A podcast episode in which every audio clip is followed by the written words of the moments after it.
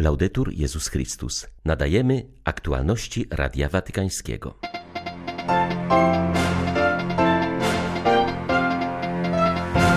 Ojciec Święty podziękował Polakom za duchowe i materialne wspieranie Ukrainy. Wezwał też, by czwartkowa uroczystość niepokalanego poczęcia była dniem szczególnej modlitwy za umęczony naród tego kraju.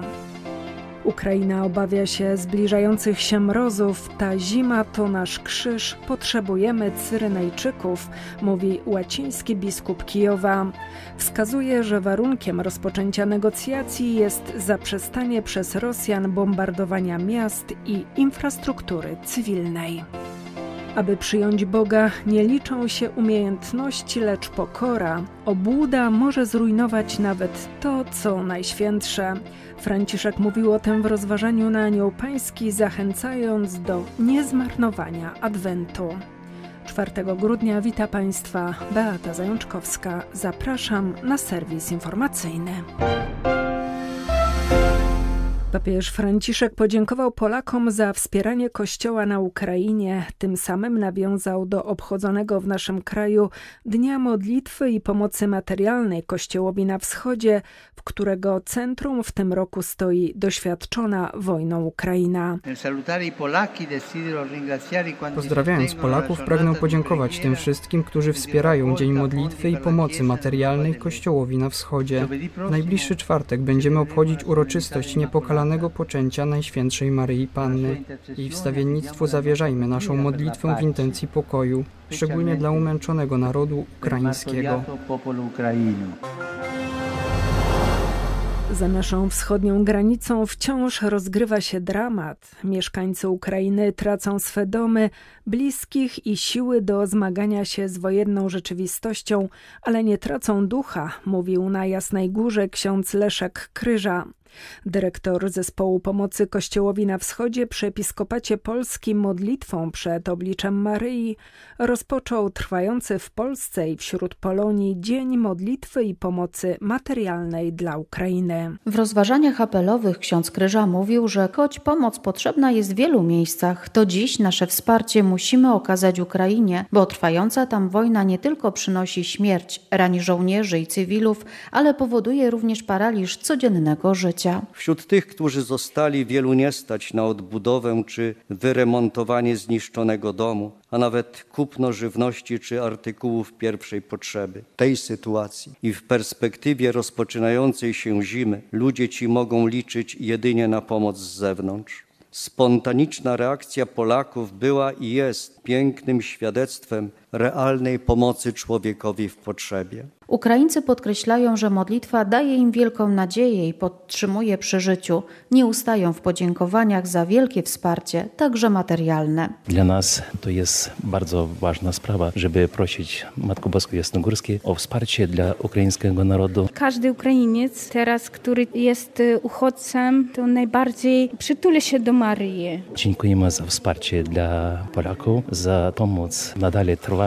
Wielkie podziękować polskiemu państwu Kościołu i ludziom sto razy dziękuję. W duchu wdzięczności za wyciągniętą dłoń rzymskokatoliccy biskupi Ukrainy napisali list do każdego z nas, przypomniał dyrektor zespołu pomocy, dodając, że dziś wierni Kościoła katolickiego na wschodzie zanoszą modlitwę wdzięczności za wszystkich ofiarodawców i tym samym dokonuje się wzajemna wymiana, dając otrzymujemy, a dzieląc się zyskujemy. Dla Radia Watykańskiego Izabela Tyras, Biuro Prasowe Jasna Góra News.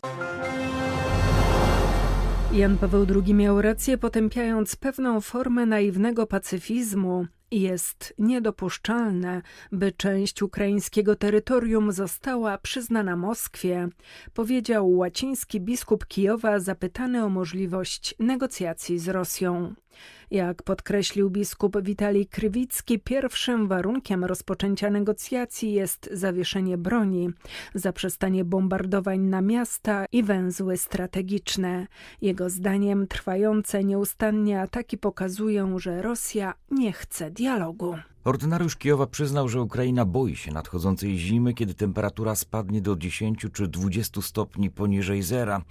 Jest to nasz krzyż, który musimy nieść w tym roku, mówi biskup Krywicki, dodając, że liczy na pomoc krajów zachodnich że będą oni dla jego ojczyzny prawdziwym Cyrenejczykiem. Wspomniał innymi o pomocy, która napływa z Caritas Polska za pośrednictwem inicjatywy Rodzina Rodzinie.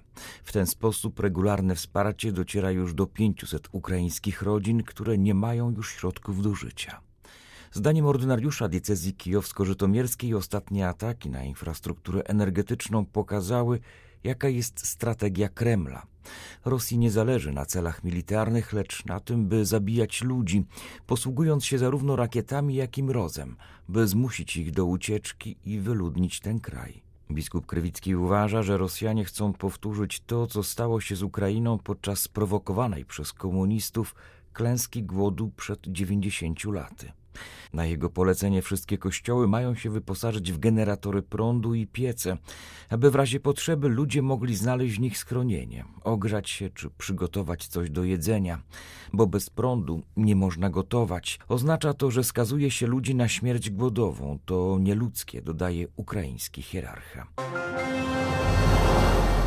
Pomoc matkom, które w warunkach wojennych urodziły dzieci i nie mają schronienia, jest misją prowadzonego przez siostry orionistki domu samotnej matki w Korytyczu pod Charkowem. Po ewakuacji ośrodka na początku wojny, siostry powróciły na miejsce i służą nadal swoją pomocą. Dom samotnej matki sióstr orionistek w Korotyczu powstał 15 lat temu. W chwili wybuchu wojny przebywały w nim 54 podopieczne które w marcu bieżącego roku znalazły schronienie w klasztorze sióstr niepokalanek w Jazłowcu na terenie archidiecezji lwowskiej. Siostry orionistki natomiast powróciły na miejsce. W tej chwili mieszka około 30 osób u nas. Mówi siostra Kamila Fredyszewska. Ostatnio zabierałyśmy dwie mamy z domu porodowego i tam zapytano nas, czy jesteśmy gotowi przyjmować jeszcze, dlatego że często się zdarza tak, że kobieta rodzi dziecko i okazuje się, że nie ma jej dokąd wypisać. I my podjęłyśmy tą współpracę, jesteśmy gotowi przyjmować jeszcze mam. Funkcjonowanie domu samotnej matki jest w tej chwili bardzo potrzebne i siostry liczą, że nie zabraknie pomocy humanitarnej potrzebnej do utrzymania ośrodka. Z Ukrainy dla Radia Watykańskiego ksiądz Mariusz Krawiec, Paulista. Religia jest dla Boga, a ziemia ojczysta dla narodu. Migracja to nic innego jak wykorzenianie nas z naszej ziemi, podkreśla z bólem kardynał Luis Sacco. Chaldejski patriarcha Bagdadu wśród wielu przyczyn eksodusu chrześcijan wskazuje na duże znaczenie dyskryminacji, jakiej doświadczają oni ze strony muzułmańskiej większości. Skala procesu migracji jest bardzo duża. Każdego miesiąca wyjeżdża około 20 rodzin. Chaldejski patriarcha Bagdadu nazywa to zjawisko krwawieniem jego narodu. Zaznacza, że ma ono wiele przyczyn: niepewną przyszłość, bezrobocie, ubóstwo. Podstawowym problemem jest jednak brak stabilności. Patriarcha wskazuje, że nie ma ustaw zabezpieczających status chrześcijan. Stanowione prawa są opierane na islamskiej tradycji i odnoszą się bezpośrednio lub pośrednio do szariatu. Przykładowo chrześcijanka, która wyjdzie za muzułmanina, nie ma prawa do dziedziczenia.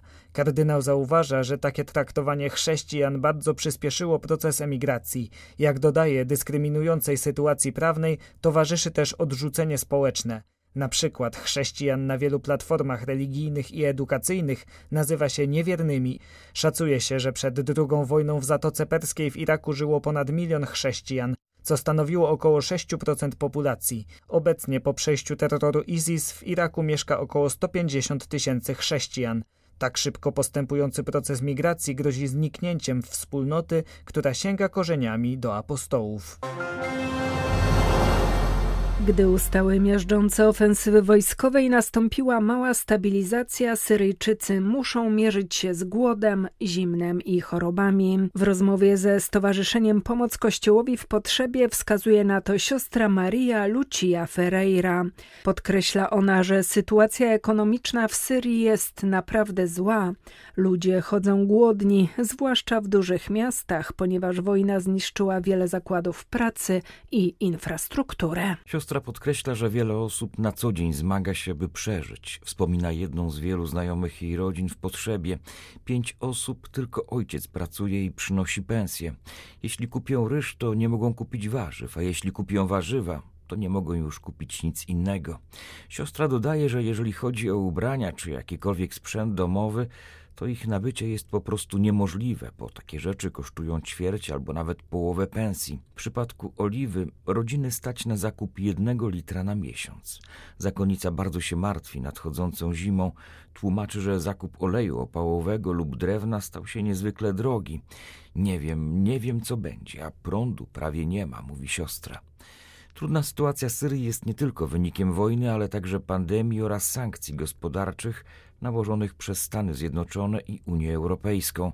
Jednocześnie, pomimo chwilowej stabilizacji, konflikt zbrojny jest daleki od rozwiązania. Z ufnością przyjęliśmy podpisany rozejm i czekamy z nadzieją, że przyniesie efekty, mówi sekretarz konferencji Episkopatu Etiopii o porozumieniu między rządem federalnym i zbuntowanym regionem Tigraj. Pierwsze rezultaty już są widoczne. Otwarto korytarze humanitarne i wiele organizacji wysłało konwoje z pomocą dla cierpiącej ludności. Duchowny zaznacza, że państwo zmaga się z ogromnymi trudnościami spowodowanymi konfliktami i dotkliwą suszą. Z jej powodu wiele rodzin straciło stada zwierząt hodowlanych, co przekłada się na wzrost niedożywienia. Także ogólnoświatowe zachwianie spowodowane rosyjską inwazją na Ukrainę odbija się na gospodarce Etiopii i ceny rosną. Ponadto w wyniku pandemii i walk wiele szkół pozostaje zamkniętymi od lat, a w kraju powstały liczne obozy dla uchodźców wewnętrznych, których pozbawiono wszystkiego. W obliczu tych trudności podpisany 2 listopada rozejm i otwarte negocjacje pokojowe niosą prawdziwą ulgę i otwierają pole do odbudowy kraju.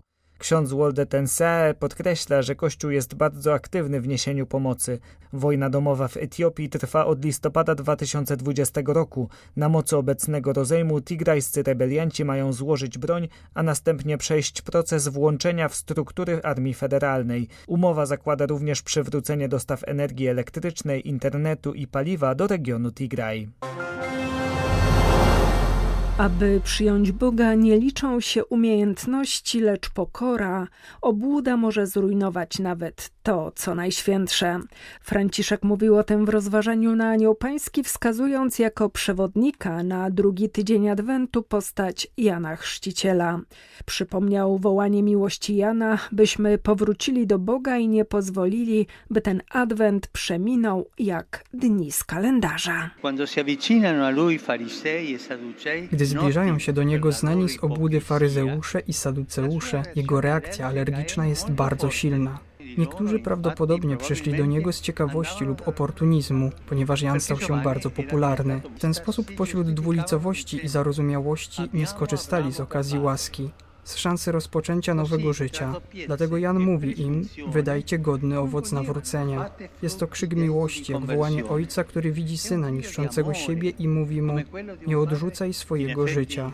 Rzeczywiście największym zagrożeniem jest obłuda, ponieważ może zrujnować nawet to, co najświętsze.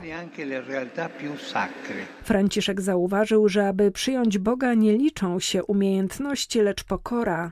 Trzeba zejść z piedestału i zanurzyć się w wodzie skruchy. Być może patrzymy z góry na innych, myśląc, że jesteśmy od nich lepsi, że trzymamy własne życie w swoich rękach, że nie potrzebujemy Boga, Kościoła, naszych braci i sióstr. Adwent jest czasem łaski, aby zdjąć nasze maski i stanąć w kolejce z pokornymi, aby uwolnić się od pychy i uważania się za samowystarczalnych, aby wyznać nasze grzechy i otrzymać Boże przebaczenie. W ten sposób zaczyna się nowe życie, a droga jest tylko jedna droga pokory. Były to aktualności Radia Watykańskiego. Laudetur Jezus Chrystus.